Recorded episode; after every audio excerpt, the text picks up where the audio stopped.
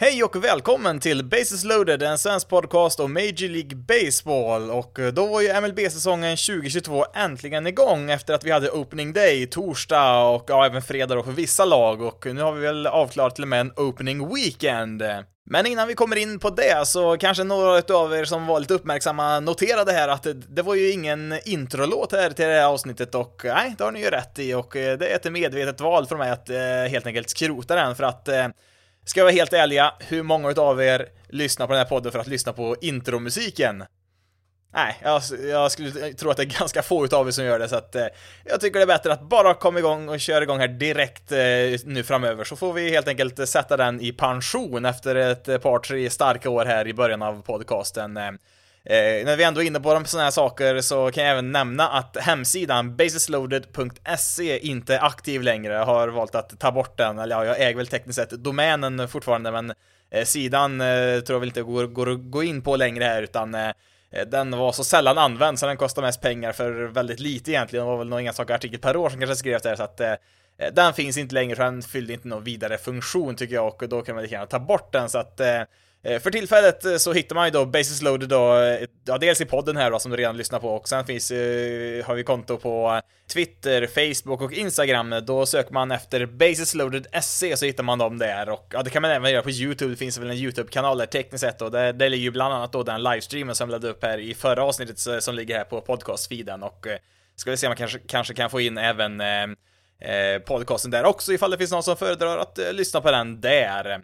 Innan vi ska kolla på vad som hänt här i helgen då så tänkte jag väl att eh, det kanske passar bra här i första poddavsnittet, ja det första riktiga poddavsnittet får vi säga för säsongen här, att som man kanske gör en gång per år, bara lite snabbt eh, berätta eh, om podden här då för eh, eventuella nya lyssnare här då inför en ny säsong. Eh. Och eh, ja, Basis Loaded är då en eh, svensk podcast om Major League Baseball, det tror jag nog de flesta listat ut eh, när man kommit så här långt i alla fall här i podden, även om den är ny. Eh, ambitionen då är ju med eh, podden att få ut ett nytt avsnitt varje vecka, antingen måndag eller tisdag någon gång. Vi får se, det kan väl variera lite grann. Eh, men målet är som sagt att eh, få ut ett avsnitt per vecka under hela säsongen. Sen kan det ju såklart finnas något undantag när det inte riktigt går att få ihop, men ambitionen får ju som sagt vara att det ska komma ett nytt avsnitt varje vecka, så får vi se vad som händer där under året. Och Eh, Eh, jag som pratar här då, jag är Jonathan Fabri eh, och är 32 år från, eh, från Hammarö från början, bor i Karlstad numera och jag har ju spelat in den här podden sedan 2019 var första säsongen när jag drog igång här så att det har blivit några år här nu och några avsnitt, tyvärr lite för få avsnitt på sistone här men Ja, vi gör väl ett nytt försök här 2022 och ja, det vore kul om vi kunde få till ett avsnitt varje vecka för då är jag ganska säker på att vi kommer komma upp i alla fall 100 avsnitt totalt i den här podden. När vi är uppe i 70 någonting, kan det vara 77 eller något sånt där, ja, får kolla det sen. Eh, när jag publicerar här vilket nummer det är, men eh, ja, jag får väl ha som ambition att det i alla fall ska vara 100 avsnitt i den här podden när säsongen är över och det kommer det ju med ganska god marginal att vara om jag får ut ett avsnitt per vecka under säsongen. En sak jag vill bara påminna om här också för både nya och gamla lyssnare som jag egentligen brukar ta i slutet på varje avsnitt, det är ju att man kan ju betygsätta den här podcasten och det hjälper ju för att andra ska hitta den också. Ju mer betygsättningar, desto högre upp kommer man på så här diverse listor. Ja, såklart, det har ju med Eh, antal lyssnare också att göra, men eh, framförallt betygssättning har en del med det att göra också och eh, det kan man göra på ja, ganska många podcastappar kan man sätta betyg på podden och även skriva omdömen på vissa ställen också och de största, det är väl först och främst Apple Podcasts är väl den största där som har mest inverkan. Sen finns det även på Spotify, de har också infört den funktionen nu sedan en kort tid tillbaka så att liksom via Spotify så kan man ju sätta betyg där också. Det är väl en till fem stjärnor man brukar kunna sätta på de här olika plattformarna och eh, eh, har ni tid, lust och möjlighet att göra det så skulle det uppskattas väldigt eh, mycket för det hjälper som sagt att komma upp i statistiken och det gör det lättare för andra att hitta podcasten också så att har ni möjlighet att göra det om ni inte redan har gjort det så är jag väldigt tacksam om ni, om ni gör det. Men nog om allt detta, nu kör vi igång här säsongen 2022. And now the tie runs 90 feet away. Winning run at second. Seth Beer, fly ball, right field. It's National Beer Day. Good night, everybody. Oh, you couldn't have scripted it any better. Seth Beer wins it on opening night. Wow! I don't believe it. Get that man a beer. You get him a double. We told you Seth Beer was gonna hit and boy did he come up with a big one right there. Många härliga scener från opening day och en av dem eh, hörde du här när Seth Beer slår iväg en walk-off homerun för sitt Diamondbacks mot Padres och eh, Passande nog så var det just uh, under National Beer Day som det här hände, alltså Seth Beer stavar ju sitt namn B-E-E-R, alltså öl då på engelska, så att uh, ett, ja, bra namn för övrigt, men eh, extra passande då att det blir matchhjälte här då på National Beer Day och ja, vill väl lyfta fram en sån grej nu för att Diamondbacks vet jag inte om vi kommer ha så mycket anledning att lyfta under resten av säsongen, så att vi får väl passa på när man väl kan få in dem här då första dagen på säsongen. Eh, lite tråkigt eh, för Padres ja, förutom förlusten då, så ja, det är ju att Hugh Darvish, han hade faktiskt sex no-hit innings i den här matchen innan han plockades ut. Eh. Sen så kom deras bullpen in då, och det gick väl mindre bra det kan man ju säga. Sen i matchen efter det var ju Sean Manaya, han, han tradade man ju till sig alldeles nyligen från Oakland. Han hade ju sju no-hit innings innan han innan han plockades ut. Den vann däremot Padres där då och även Joe Musgrove där kastade sex stabila innings så att Eh, sett till helgen här så var det väl en ganska stabil, bra helg här för Padres rotation där, men eh, ja, första matchen där, den var ju Diamondbacks då och eh, jag tror väl man gjorde någon sån här PR-grej match två där efter Bears walk-off där att man gav bort eh, 10 000 gratis öl där ja, till de 10 000 första fansen, ja, över, ja det är väl över 21 man måste vara där för att eh, få köpa öl på arenan, men ja, en kul grej i alla fall tidigt på säsongen här för Diamondbacks som eh, som sagt nog eh, kommer ha en eh, tuff säsong när vi väl summerar säsongen där i september, oktober när grundspelet är över. To right field, deep. Pollock backpedaling at the wall and oh, he catch it he did. Oh, it hits off the wall. Did hit off the wall, didn't it? Yeah, so that's got to be a game winner. After review, rule on understand is overturned. We have no catch, run scores. That's a game winner. His sixth walk-off winner in Javier Baez's career. Helgens kanske mest förvirrande avslutning, den hittar vi också den på opening day mellan Tigers och White Sox när Javi Baez kom upp för att slå här i nionde inningen för sitt nya lag då. Han skriver på för Tigers här ett eh, sexårskontrakt värt 140 miljoner dollar här i vinter och eh, Eh, Eh, ja, han eh, klappar ju till bollen rätt bra där, men Comerica Park där i Detroit är ju en väldigt, väldigt stor arena. Eller ja, själva planen är väldigt stor, så att det krävs lite extra för att få ut bollen och eh, det saknades väl kanske en meter på den här bollen eh, för att den skulle ta sig ut och eh, det såg ju ut som att A.J. Pollock då i White Sox outfield där som försvarade där, han, det såg ut som att han slog ner bollen och jonglerade lite med den innan till slut fångade den och det såg ut som att inningen var över där och det skulle väl bli extra inning så trodde man. Men sen som vi hörde där på reprisen sen när man tittar så visade det att nej, den här bollen studsade faktiskt i väggen först och sen ner på Pollocks handske. Det var inte många centimeter att göra om där, men eh, eftersom att den inte gick in i handsken först utan träffade väggen först så eh, ja, då var det bara för det var Austin Meadows tror jag som stod på tredje bas där, det var bara för han att springa in eh, eh den avgörande runnen där då och Eh, ja, som, som sagt, först trodde man ju att det var en, en att eh, Pollock hade fångat den här bollen då och inningen var över som sagt då. De hade två outs där redan innan eh, Habaye slog och eh, eh det fick ju då gå till repris då, man fick studera det här då i, i videorummet där och eh, eh en nyhet som vi också hörde här i ljudklippet, det var ju att domaren faktiskt eh, fick berätta för publiken då så att alla fick höra vad det var de kollade på dels då och sen berätta vad de kom fram till. Och det är ju en helt ny sak här i MLB. Det här har vi ju sett eh, till exempel i amerikansk fotboll. I NFL har man gjort det här i många, många år och även i hockeyn där i NHL gör de väl det också. Jag vet inte om det är något som förekommer i Sverige, men eh, det är ju inte direkt någon nyhet som sagt inom sportvärlden att ha en domare som berättar eh, vad han faktiskt dömer ut för någonting och det här kan jag bara tycka är positivt för MLB att ha det här för att ibland så har man ju faktiskt ingen aning eller ja, man har väl någon aning om vad det är han kollar på Eh, men inte alltid och sen så vet man ju inte exakt eh, vad, är de, vad de kommer fram till heller. Så att det här är väl bara positivt att man dels får veta vad är det de ska kolla på och dels sen får reda på vad är det de har kommit fram till. Så att eh, det är som sagt bara en positiv grej att man får höra det här och det blir lite spänning också. Och publiken får vänta och höra vad, vad domaren säger om det blir jubel eller burop och så vidare. Så att ja, kul grej att, att de har infört det här och ja, kul avslutning för Tigers i alla fall då på opening day där Eh, det var väl eh, som serien eh, i sin helhet så var det väl mycket roligare för White Sox.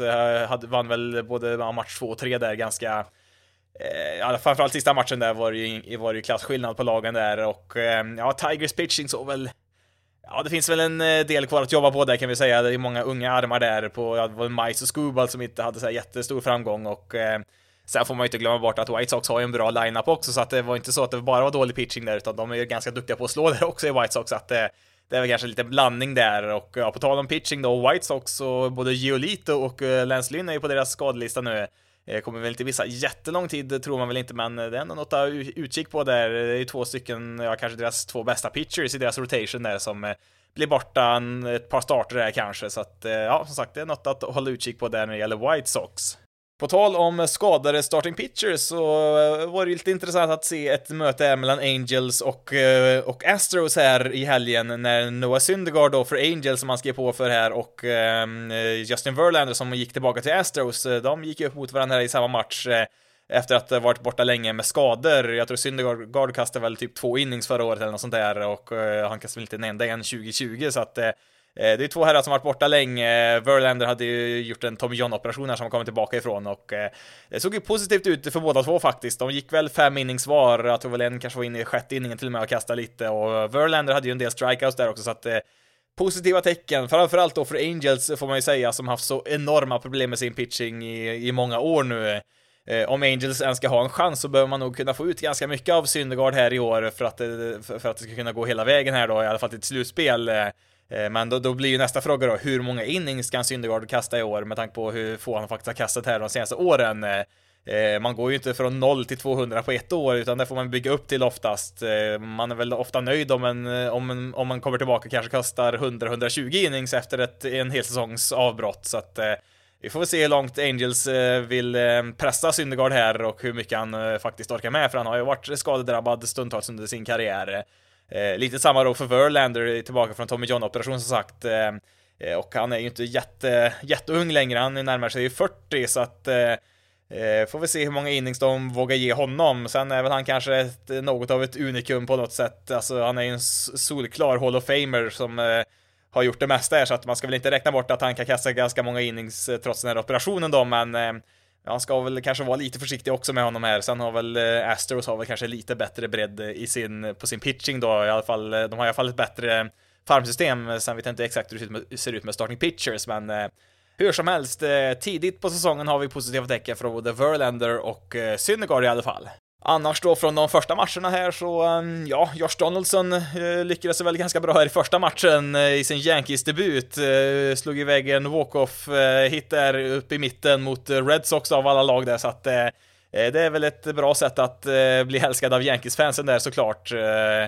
Även Kyle Schwarber hade väl en ganska rolig presentation där för Phillies-publiken. Han gick ju och slog iväg en homerun där i sitt första at-bat här i laget, så att ja, hyfsat start för honom där också såklart. Eh, sen var det ju Ja, väldigt intressant möte där mellan eh, Rangers och Blue Jays. Eh, vi har ju Rangers som har storsatsat med några riktigt stora värvningar där med Semien och Seager framförallt mot Blue Jays som är en av de stora favoriterna i år. Och första matchen där var väl Rangers upp och ledde väl med 6 eller 7-0 innan Blue Jays vände den här matchen och var väl lite omvänt där sen i i, i match tre här i, i söndags, då hade ju Blue Jays en jättestor ledning och så vände Rangers på den. Det var en enormt många runs där i, i det mötet där och eh, det kan jag förvänta mig från, eh, från Rangers sida kan det nog eh, tyvärr för dem då bli ganska vanligt med många runs tillåtna där, för de har väl inte riktigt pitchingen för att, för att vara en av de här farliga lagen i år. Eh, Blue Jays däremot förväntar man sig kanske lite mer, eh, lite jämnare prestation från både offensivt och defensivt där. Eh, det var väl, jag tror det var 18 runs där i första matchen och ja, det var väl ungefär lika många där i, i match 3, så att tycker man om offensiv så var det nog en rolig serie. Tycker man om pitching, ja då kanske man ska blicka vidare mot någon annan serie istället om man ska kolla på något i efterhand, men eh, Ja, som sagt, det var väl en del trevliga ögonblick här under helgen och framförallt är det så skönt att säsongen verkligen är igång nu.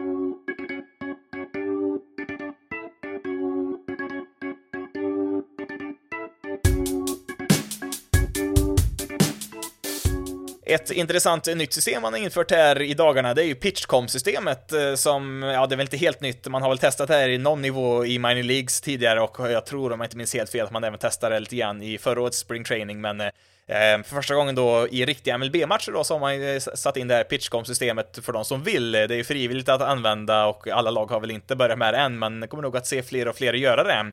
Och det här systemet då, det innebär ju att catchen kan skicka signaler till pitchen då digitalt, alltså Istället för att catchen då ska visa med fingrarna där, alltså vilken, eh, vilken typ av kast pitchen ska göra och vart den ska placera den och så vidare, så kan den då skicka en signal till pitchen som har någon sändare där i capsen då som säger vad, eh, ja, vad catchen nu har tryckt på där.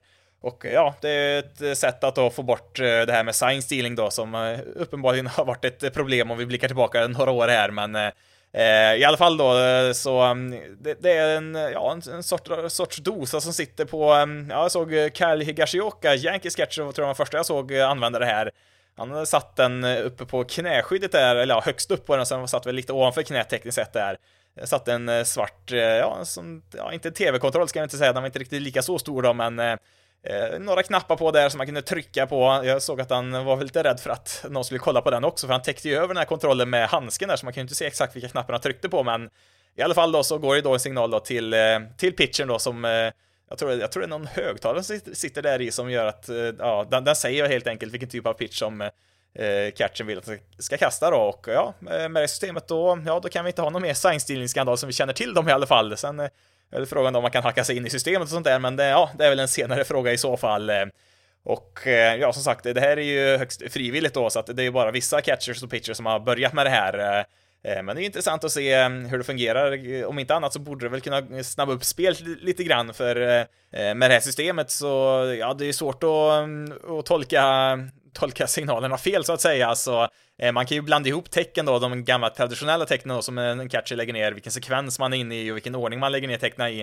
Eh, kan, ju, kan man ju blanda ihop lite grann och eh, få fel kast och sådär. Och ibland då när de glömmer bort så måste de ju träffas, catchen och pitchen och för att prata om det. Men med det här systemet så Ja, då tar man ju bort den saken i alla fall. Sen behöver man kanske ibland eh, ändå prata lite grann rent taktiskt hur de ska tänka är eh, mot en viss slagman och så. Så att helt kommer man ju inte eliminera de här mötena då mellan en catcher och pitcher, men eh, förhoppningsvis då kan man ju få bort vissa fördröjningsmoment i alla fall då i vissa situationer, så att det är väl alltid ett, ett plus såklart.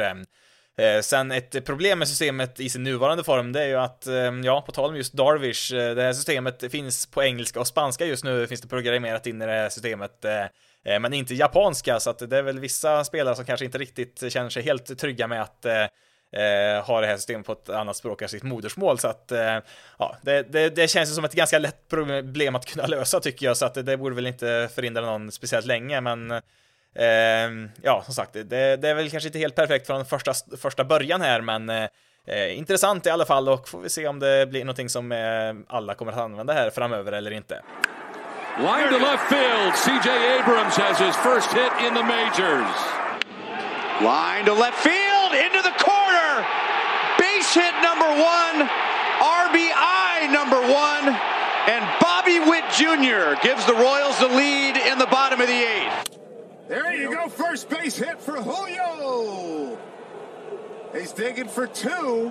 And he's gonna get there! Tying run at second base, Julio Rodriguez, get that baseball! Ungefär så där lät det på ganska många håll under helgen här, när väldigt många rookies plockade hem sina första hits. Eh, I ordning där hörde vi CJ Abrams, Padres shortstop, eh, Bobby Witt Jr, eh, ja, väl är väl han shortstop egentligen, men spelar väl för tillfället på tredje bas för Royals, och eh, sist hade vi Julio Rodriguez, Mariners outfielder, och eh, det har ju varit ett av de, eh, en av de mer roligare nyheterna här eh, kring seriestarten att så många rookies finns med från opening day, alltså det är ingen eh, service time manipulation här, eller ja, service time manipulation om vi ska uttrycka oss i svenska termer här då, men Eh, Eh, alla de här spelarna som har plockats upp här redan från opening day, eh, i vanliga fall så hade de nästan aldrig fått eh, komma till start här redan från början, utan det är ett ganska nytt fenomen här. Ja, Tatis var väl ett undantag här för ett par år sedan, men generellt sett så hade man ju satt ner dem i AAA i två, tre veckor och sen kallat upp dem så hade de fått ett extra år utav kontroll på de här Eftersom att man måste ha, ja vad är det, 172 dagar utav service time för att det ska räknas som ett helt år.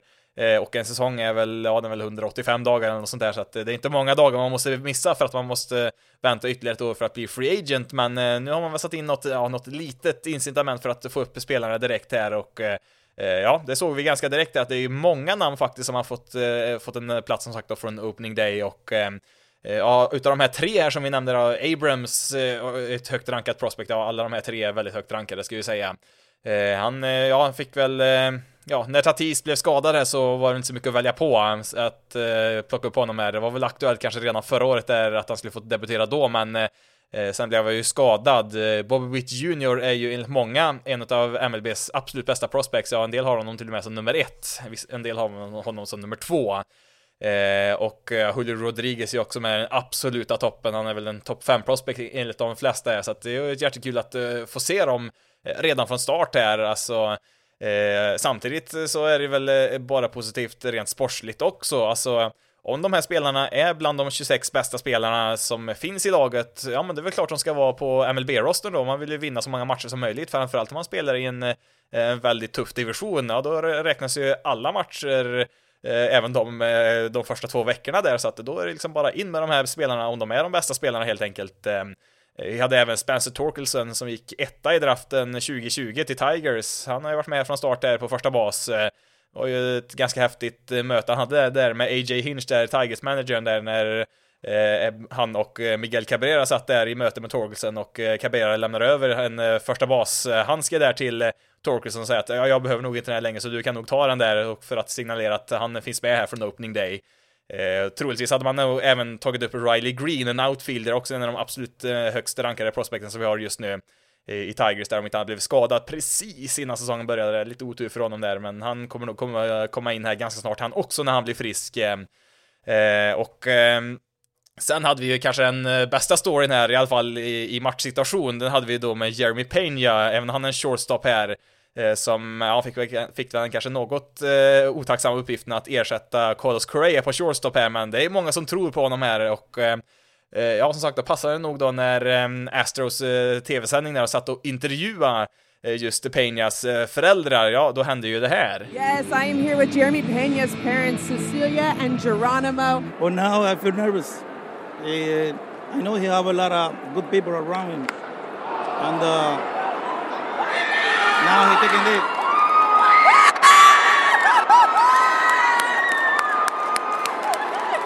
A home run for your son! The best, the best. Happy, happy, happy now. Så mycket bättre timing alltså än sådär kan man väl kanske inte få i tv-sammanhang. Eh, så han har väl tekniskt sett haft sin första hit redan där för Astros eh, Peña, men eh, ja, det var väl inte dumt att sitta där med mikrofon och kamera där med vid föräldrarna när hans första homerun i MLB-sammanhang kom, kom fram där, så att ja, extra kul där för, ja, dels för Jeremy Peña och hela familjen där som var på plats. Ja, kanske, kanske en av helgens bästa ögonblick får vi säga. Strike three call. That was pretty quick. The seventh strikeout for Hunter Green. Nu har det varit uh, uteslutande slagmän jag pratat om här när det gäller rookies, men vi måste ta en pitcher här i alla fall. Hunter Green, som Reds-fans har väntat på i många år. Uh, ja, går vi ännu längre tillbaka så var han väl så hypad prospect att han, han var ju på omslaget av Sports Illustrated innan han ens blev draftad. Eh, det händer ju inte varje dag kan man säga. Jag tror Bryce Harper var väl ett annat exempel. Han var väl på omslaget där när han bara var 16 typ, så att det händer väl, men det är inte varje dag som sagt. Eh, eh, och vad, är det som är speciellt med Hunter Green? Ja, det är den enorma hastigheten han kastar med. Det finns ju de som kastar hårt, men det är väldigt få som kastar så hårt och är en starting pitcher som Green är. Det är väl Ja, The Grom kan väl kasta sån här 102 ser jag väl han kasta ibland, men Hunter Green, han har klockats för 105. Eh, ja, ska väl sätta en liten parentes på den, för det var väl inte en riktig matchsituation, utan det var väl i, i spring training på rätt, i Reds, eh, ja, deras spring training-komplex, så, så får vi se. Ja, man får väl ta det lite med en nypa salt där, att han har kastat 105 där, men eh, ja, kan vi säga så här, rekordet i MLB för ett kast, det är just 105. Chapman har kastat det, eh, jag tror även Jordan Hicks har gjort det, men de är ju relievers, de kan ju gå all in under en inning. Eh, Eh, Green ska ju helst hålla en 5-6 innings i alla fall innan han är slut och eh, hålla den här hastigheten hela vägen igenom helst då.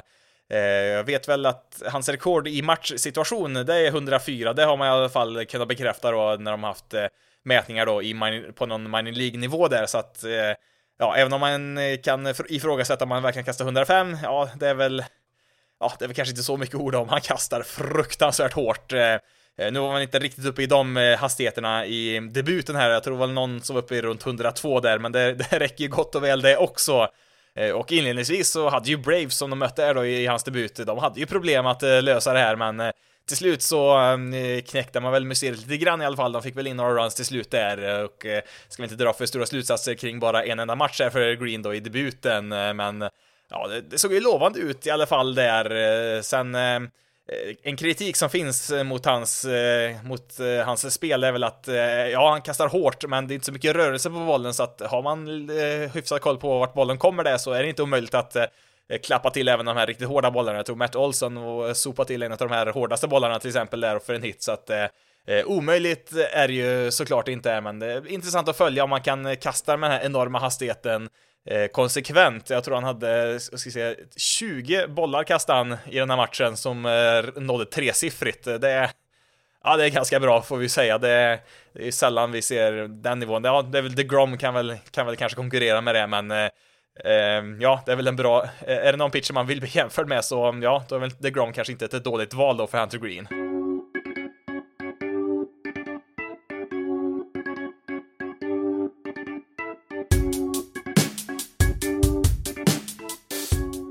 Nästa punkt här på programmet, det är ju lite kontraktsnyheter. Ett, eh, par spelare som har skrivit på ett, eh, ett, nytt kontrakt och ett par stycken som inte har gjort det. Och vi börjar med de som blev utan här, så eh, kan väl först och främst säga att eh, de flesta spelarna, inte alla, men ganska många i alla fall, brukar väl sätta opening day som en deadline för när de inte längre vill förhandla, så de vill inte förhandla under säsongen, utan då vill de koncentrera sig på att spela och så tar de kontrakt i så fall efter säsongen är slut om de inte kommer fram till någon lösning då innan säsongen börjar.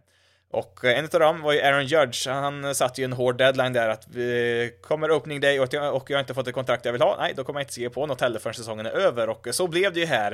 Eh, och eh, det som var lite ovanligt där, det var ju till Brian Cashman, alltså Yankees eh, general manager, han eh, gick ut i en presskonferens och pratade om, inte bara att de inte hade fått till ett kontrakt, det är väl kanske inte så knepigt, men han gick ut och sa exakt vilken, vilken typ av kontrakt de erbjöd honom. Eh, ett sjuårigt kontrakt värt 213 miljoner eh, hade man erbjudit oss som skulle gälla i så fall från nästa år. Eh, kommer ju tjäna en, ja, en här 17-20 miljoner i år då i arbitration, alltså 230 miljoner totalt då, över åtta år då kan man ju säga. Och eh, det som, är det som är ovanligt då, det är väl att man verkligen går ut och signalerar det till, ja, till Yankees-fansen då att, ja men kolla här, vi försökte i alla fall, vi gav honom ett eh, seriöst och schysst bud ändå här eh, för att visa att liksom deras, ja han är väl kanske Yankees mest populära spelare, att eh, de inte bara släpper honom fri här, för han är ju free agent efter den här säsongen är, är över, så att han vill kanske testa free agency, det kan ju också vara någonting han har i åtanke där. Eh, men eh, men det ja, ganska tydligt från Yankees sida att de ändå vill visa att, ja men kolla här, vi, vi var inte snåla här utan vi gav honom ett ganska bra, bra deal här och eh, saken är ju den att Judge är ju lite äldre, alltså han fyller 31 nästa år, han kommer igång lite senare i karriären jämfört med många andra yngre eh, prospects så. Och eh, ja, när den här, när det här kontraktet hade varit över då, om han hade tackat ja till det så hade han varit en 37-38 där. Eh, men han vill väl enligt rapporter ha, ja, dels något år till där och vill väl ha Eh, runt 36 miljoner per år vill han ha. Det här kontraktet han blev erbjudet var väl mer, ja, närmare 30 miljoner.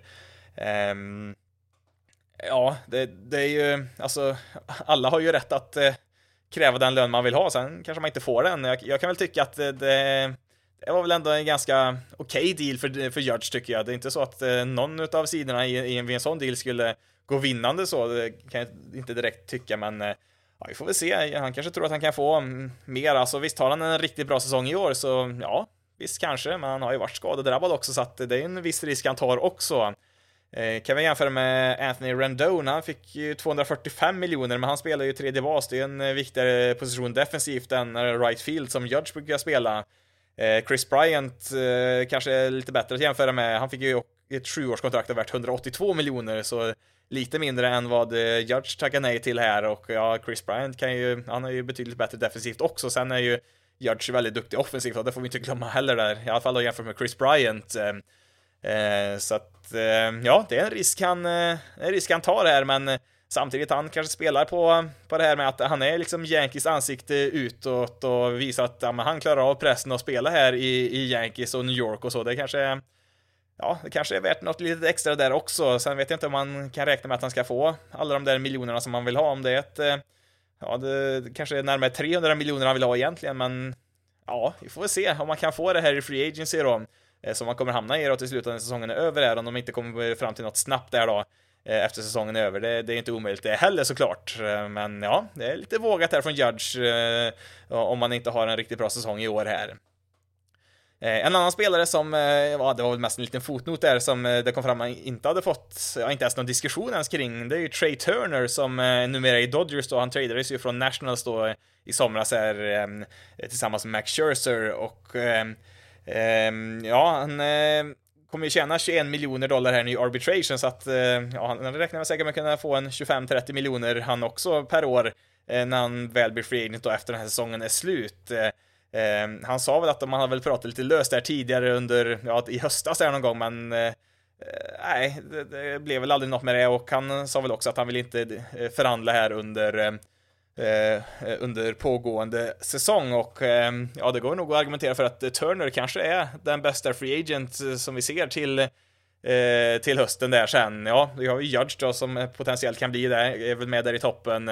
Eh, DeGrom har ju en opt-out, eh, fast han är ju 35 då i och för sig, så att eh, det beror väl på hur man ser på åldern där. Och ehm, sen har vi ju både Bogarts och Correa har ju opt-outs på sina kontrakt så de kan ju också bli free agent där. Så att det kan ju bli en, framförallt på shortstop-positionen kan det bli ganska intressant där i free agency om man har Turner, Bogarts och Correa samtidigt där. Så att eh, eh, ja, någonting är värt att följa där sen när säsongen är slut. Ehm, Eh, men om vi tittar då på ett par spelare som faktiskt har skrivit på nya kontrakt, då har ju Miles Straw som har skrivit på ett eh, femårskontrakt värt 25 miljoner och eh, även ett par klubboptioner där för år 6 och 7.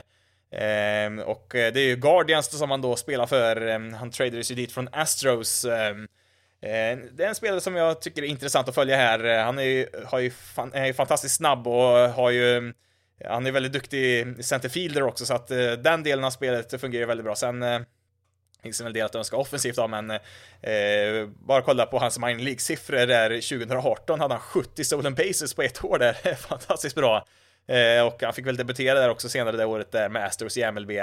Och som sagt då, han, han är ju snabb, han är riktigt bra defensiv, men han saknar framförallt styrka, han kan väl slå helt okej okay egentligen. Man, förra året hade han fyra homeruns på en hel säsong. Det var ju för övrigt första gången han fick spela en hel säsong då, regelbundet, men eh, alltså visst, alla kan inte slå 30 plus homeruns, men fyra är lite väl klent. Eh, sen visst, han passar väl Guardians profil, en eh, outfielder som inte kan slå. Eh, det, det, är väl lite oschysst mot honom. Han, eh, han kan väl, han, han har väl hyfsat om base och kan, har väl ett hyggligt average, så att Eh, Eh, allt som allt så är man en, ungefär en genomsnittlig eh, eh, slagman. Det var i alla fall förra året. Han hade en VRC plus på 98. 100 eh, är genomsnittligt, så att i princip är genomsnittlig slagman var han förra året där. Och det är som sagt första gången jag fick spela eh, regelbundet då i karriären, i alla fall på MLB-nivå. Men eh, ja, kollar man som sagt då på om man kollar på eh, Baseball Savant som har alla eh, ett, de här riktigt avancerade statistiken där med hur de slår bollar och hur snabbt de springer och sådär så han ligger då i den tredje percentilen i barrel rate, alltså Ja, det står percentil, det är, man rankas då från 1 till 100, så ligger man i den tredje percentilen betyder att 97% av ligan är bättre, så att eh, det är alltså på den absolut lägsta nivån där när det gäller barrel rate, alltså det är hur när man slår, hur ofta man slår till en boll i den, i den optimala vinkeln och eh, med rätt eh, hastighet och så vidare, så, här, så att man får på en riktig kanonsving på bollen. Det, det är en barrel då och han ligger då Ehm, ja, 97% av ligan är bättre än honom i det, så att eh, då blir det svårt att slå homeruns som sagt. Så han lyckas ändå klämma iväg fyra till slut, men det är ju inte speciellt många på, på en säsong. Eh, hans exit velocity är ju också jättelåg, så att skulle man kunna få lite, lite mer styrka så skulle han faktiskt kunna vara en riktigt bra eh, spelare. Alltså, eh, är man duktig i centerfield och kan slå hyggligt, då är man en väldigt värdefull spelare.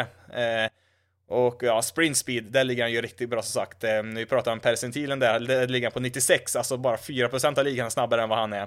Uh, outs above average, det är en eh, statistik som mäter försvarsspel, det ja, får man väl ta med en nypa salt när det gäller eh, Uh, hur, hur eh, olika system mäter försvarsspel, men där ligger han på den 97 percentilen där, så att det ligger också väldigt bra. Väldigt bra kontroll på strikezonen också, sträcker ut, uh, inte jättelite, men betydligt mindre än genomsnittet, så att Eh, en intressant eh, spelare helt enkelt som är värd som jag hade tänkt att följa lite närmare i år. Och ja, Guardians ser väl något här också såklart. Eh, kan ju tillägga här att strax innan säsongen började så skrev man ju även på med Emmanuel Classey, deras closer, fick ett nytt kontrakt och eh, även Jose Ramirez, eh, deras stora stjärna här, fick ju en förlängning här. Eh, de hade ju inte mycket till eh, free agent-värvningar i år, men lite kontraktsförlängningar i alla fall och framförallt Ramirez var väl kul att de fick förlänga där efter att ha skeppade iväg i princip varenda stjärna de har här eh, under en period, framförallt då Francisco Lindor, så att eh, eh Ja, det finns väl, eh, eh, det finns väl en liten kärna av spelare här att bygga kring här de närmaste åren i alla fall. Till sist då har vi Kebrian Hayes, Pirates tredje basman, som skriver på för 70 miljoner dollar över åtta år och eh, otroligt nog så är det här största kontraktet någonsin i Pirates historia, alltså 70 miljoner dollar totalt. Det säger väl en del om eh, vilka, vilken prioritering de har haft på att spendera genom åren. Eh, eh, men ja, i alla fall då. Eh, han hade väl lite skador där förra året som drog ner siffrorna, men det är en eh, väldigt lovande spelare. Han var ju nästan årets rookie 2020 där, den korta pandemisäsongen där, men han var väl bara med drygt hälften av matcherna där innan han kom upp och var ju fullständigt lysande i de matcherna, men det var väl lite för få matcher för att vinna årets rookie där i National League. Eh, framförallt fantastiskt duktig defensivt. Eh, eh, lite Matt Chapman eh, eh, liknelser har väl gjorts eh, med honom där. Eh, väntas väl även kunna slå eh, riktigt bra offensivt också. Kanske inte på samma nivå som han är rent defensivt då, men eh, eh som sagt, han hade någon skada där förra året som gjorde att han inte kunde slå så bra då, så att eh, ska man inte stirra sig för blind på de mediokra offensiva siffrorna då från 2021. Eh, Eh, men eh, ja, det är en spelare också som är värd att ha koll på. Det är väl en av få eh, Pirates-spelare som är värd att eh, ha koll på, får vi tyvärr säga då för Pirates. och eh, ja, alltså Hayes är den enda spelaren i Pirates som har ett garanterat kontrakt för 2023. Alltså varenda spelare, förutom Hayes då, i laget har antingen ett utgående kontrakt då efter det här året, eller så befinner de sig i arbitration eller har ett rookie-kontrakt. Eh, ja, som sagt, det här med att spendera pengar, det är inte riktigt Pirates grej och ja, det har väl synts i tabellen här framförallt de senaste åren.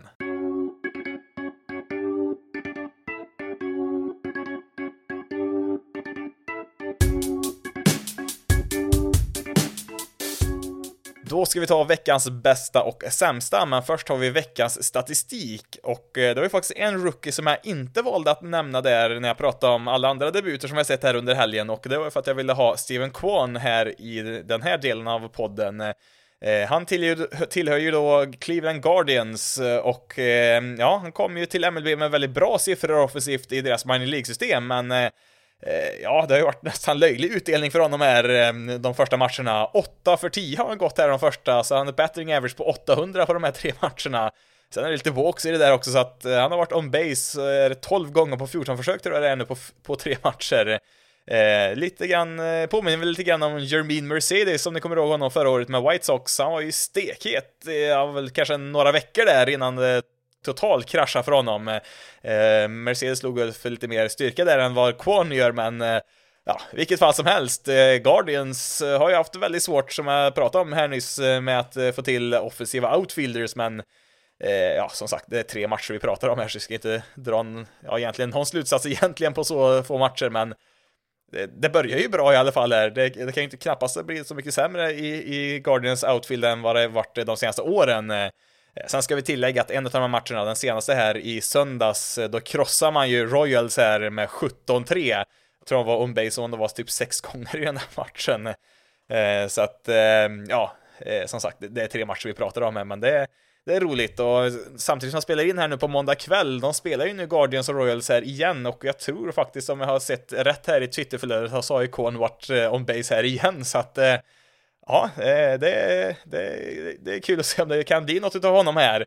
Eh, som sagt, eh, Jermin Mercedes var ju stekhet där förra året han också, men han var ju nere i AAA ganska snart där. Han gick ju i pension enligt honom, honom själv där ett tag när det inte gick något bra alls ens i AAA, så att man kan ju falla ganska rejält när man är uppe på toppen som Kwon är just nu. Han är den hetaste spelaren i MLB just nu.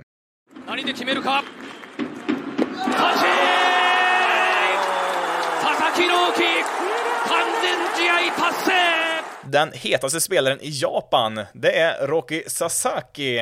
Ja, stort frågetecken på det uttalet där, men i vilket fall som helst, eh, för er som inte förstår er på japanska och eh, lyssnar på det här ljudklippet så eh, var det där då sista outen när Sasaki kastade en perfect game för sitt Shiba Lotte Marines. Eh, återigen frågetecken på uttalet där, men eh, Eh, det var ju då den första gången på 28 år som det var en perfect game i den japanska högsta ligan då, NPB, Nippon Professional Baseball. Och han kastade då 19 strikeouts i den här matchen, varav 13 utav dem kom i rad där. Eh, så att ja, det är en perfect game, men det är svårt att toppa, så att det får ju bli veckans bästa och som sagt den första på 28 år. Jag gick tillbaka och kollade vad som hände ungefär samtidigt som det kastades en senast då i, i MPV och eh, ja, det var någon gång där i mitten av maj 94 senast det var en och eh, vad hände då? Ja, det var typ eh, två veckor efter att Europaparlamentet godkände svenskt EU-medlemskap, så att eh, så länge sedan var det eh, det var en perfect game i Japan där då, för övrigt också. Ja, Nelson Mandela blev president i Sydafrika där också. Eh, men ja, eh, ska vi inte prata mer om dem där, men ja, en helt klart imponerande prestation här av Sasaki som för, för övrigt bara är 20 år gammal. Eh, och eh, en annan imponerande statistik här från matchen, han gjorde det här på 105 kast. Eh, så att, ehm, ja, vi får väl se. Kan väl kanske få se honom i MLB här framöver när han hamnar i det här posting-systemet som man kallar det för ett avtal som man har mellan Japan och MLB då, hur spelare kan få komma över då till MLB då mot en viss ekonomisk kompensation då, så att eh, vi får väl se. Det brukar ju dröja ett antal år innan det blir aktuellt eh, för spelare då, så att eh, ja, det är väl ett namn att lägga på minnet här kanske för framtiden. Till sist har vi veckans sämsta och ehm, ja, det finns ju mycket att välja på, till exempel Nationals pitcher som prickar, ja, inte bara en utan två Mets-spelare i huvudet med bollar. Det hade väl varit ett eh, bra val här, men jag fastnar för Mickey Moniak, Phillies outfielder, som han åkte på en, en fraktur här i handen precis innan säsongen startade. Jag tror det var sista spring training-matchen och Eh, han är väl knappast unik på det sättet. Det är väl många spelare som blir skadade strax innan säsongen började, men eh, eh lider väl lite extra med Moniak här som eh, Eh, han var ju faktiskt första valet i draften 2016, första av alla där och eh, ja, blir man vald först då har man ju vissa förväntningar på sig men eh, det har ju han inte riktigt levt upp till. Det visade sig ganska snabbt att han kanske inte var riktigt så bra som han trodde eh, och har väl fått lite, ja, lite väl mycket kritik alltså. Eh, det är klart man har förväntningar på en spelare som går som nummer ett i draften men samtidigt eh, ja, lite, lite mycket skit tycker jag han har fått så här eh, från en del Phillies-fans och eh, eh nu då för en gångs skull så såg det faktiskt ut som att eh, han var lite på gång här. Alltså, spring training-siffror ska man ju ta med en stor nypa salt såklart, men han har spelat riktigt bra här i vår och det såg ut som att ja, men det kanske, kan, kanske kommer ännu till slut och han kanske inte blir en superstjärna som man förväntar sig som eh, första valet i draften, men han kanske kan bli en, en hygglig eh, spel, en hygglig spelare som spelar varje dag, möjligtvis eh, som centerfielder. Det kan ju inte vem som helst göra. Och hade ju en extra bra chans här nu när dessutom Odubel Herrera blev skadad här för Phillies som annars hade nog hade tagit den platsen. Och så får han ju då en boll på handen. Mm. Ja, som sagt, eh, han är inte unik i det här med att bli skadad precis innan säsongen börjar, men det kändes som att ja, man äntligen hade lite medvind här för Moniak efter så mycket motvind i så många år så, här, så att eh, ja, eh, lider med Moniak här som eh, förhoppningsvis är tillbaka här inom en, ja, en månad lite drygt, så att eh, får vi hoppas att han kan fortsätta lika bra som han som han spelar här i Spring Training. Ja, då tror jag det får räcka här för denna gången. Vi har ju bara fyra dagar på säsongen här, så att det finns väl begränsat med saker att ta upp här. Ja, det finns väl hur mycket som helst, men eh, någonstans måste man begränsa sig och så får vi se om vi kan hitta lite fler saker kanske till nästa veckas avsnitt. Eh Eh, du kan eh, följa Basis Loaded på Twitter, Facebook och Instagram. Då letar du upp Basis Loaded SE på de plattformarna. Du kan även mejla till mig eh, till basisloadedsc.gmail.com. Men nu har jag pratat tillräckligt för idag. Mitt namn är Jonathan Fabri. Tack så jättemycket för att du har lyssnat på detta avsnittet av Basis Loaded. Ni får ha det så bra där ute, så hörs vi i nästa avsnitt. PS. Jag har även tagit bort avslutningslåten här som legat när avsnittet i vanliga fall har slutat, för återigen, hand på hjärtat, hur många av er är här för att lyssna på trudelutten efter podden är slut? Nej, trodde väl det. Tack för den här gången, så hörs vi nästa gång.